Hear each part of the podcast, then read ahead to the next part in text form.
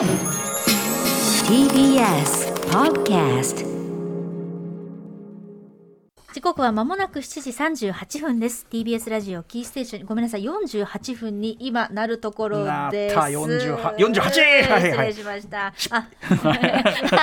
なんかすごいすごいすごい余計なこと言うんです。はいはい。四十八。はい。シックスジャンクションです。はい時間を伝えるのにこれだけね。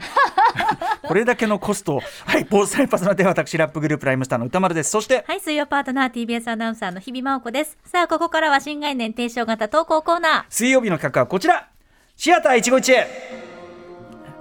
はいこのコーナーでは映画館で出会った人や目撃した珍事件などなど皆さんが映画館で体験したエピソードを募集するコーナーでございます。日比さんもね、えー、とう東京オリンピック、えー、一山越えましてお忙しい中を越えてようやくインザハイツ行けたと喜び、はい。えー番組オープニングの語っていただきました、はい映画館は唯一無二でございます。本当ですよね、これあのねいろんなこう見やすくはなってる。まあどの世界各国同時配信とかもあるけどやっぱりねできればね劇場で味わいたい映画っていうのはありますよねこれはね。もう一度しかできない経験でございま本当ですすよね。はい。もちろんあのえっ、と感染対策気をつけながら、はい。ねもちろん営業側もそうですし行く側も気をつけながらこれは当然のことでございます。さあということでリスナーの方から届いたこんなメールをご紹介しましょう。今回ね比較的あの新しいメールなんですけどでもこれも一期一会と言えるでしょうね、えーラムネのビー玉のような人生さんからいただいたシアター一期一会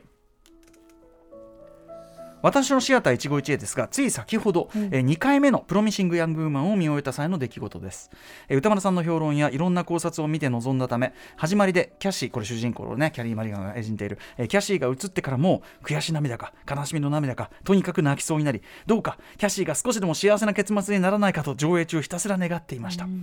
上映後またもや心にドスンと食らって立ち上がれず座っていると後ろからカップルらしき男女が降りてきました。階段があってね、えー歩きながら男性が「いやーキャシー怖かったわ。怖かったわ」と軽い感じで女性に話しかけていました、すると女性は彼女なんですかね怖くない。キャシーは怖くないよ。とつぶやき気持ち早歩きになり男性を置いていくような感じで歩いていきました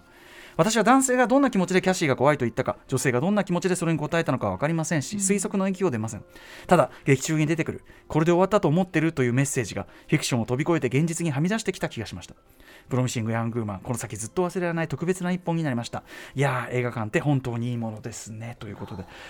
私も遅まきながらあ出ました。これこれあのあのトクシックあのブリトニー・スピアーズのトクシックのあのを版あのなんていうの劇版化した超印象的なほとんどテーマ曲ですけどね。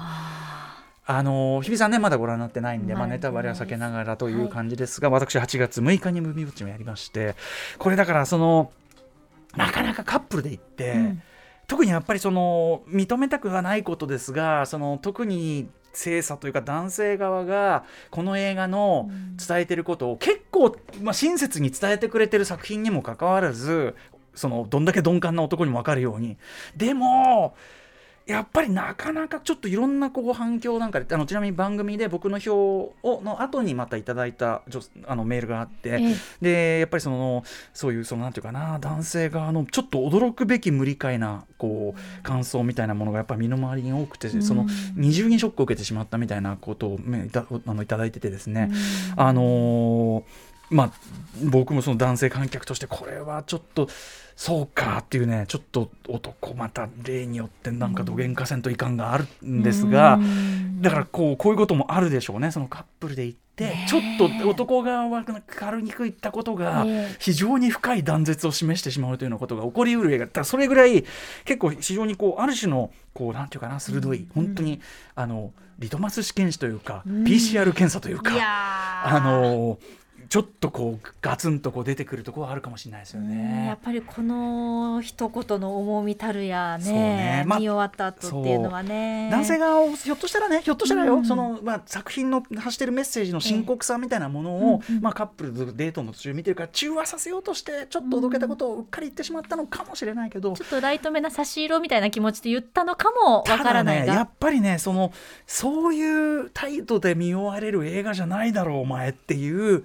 のは多分真剣に受け取るわけ多分彼女の方は多分かなりこのキャシーは怖くないってこうその場で反論するぐらいだから、うん。お前あれがそのサイコパス的な行動に見えてるようじゃお前はってことにうん。だからこの後このカップルどうなったのか、まあでもそこから例えばですよまあねその時は分かってなかった男性もそのまあなんていうかな議論の先に何か、うん。ああそうかって気づきがある可能性もあるかもしれませんし、うんそういうポジティブなきっかけになったといそううですねこともあるかもしれません。だからこの男性にとってはこの女性と一緒に行ったことがある種のまあチャンスだったとと捉えてほしい。そうかもしれない。あいいことをおっしゃった、うん。確かに一人で見てたら、ええそういうところで止まっちゃってた感想がね。なんかこう女が怖い感じの映画だったみたいな感じで終わっちゃってたかもしれないけど彼女がいることでいや、うんそうじゃないよとあの教えてもらう可能性もありますもんね、うまあ確かに。ずやっぱりそこから気づくってところから本当に始めないと、いいことおっしゃった。もう一生なんともならなくなっちゃう。それはなんかもう悔しいしもったいない。まあわあのそれこそ恥ずかしながら私ももちろんまだまだ分かってないこともね全然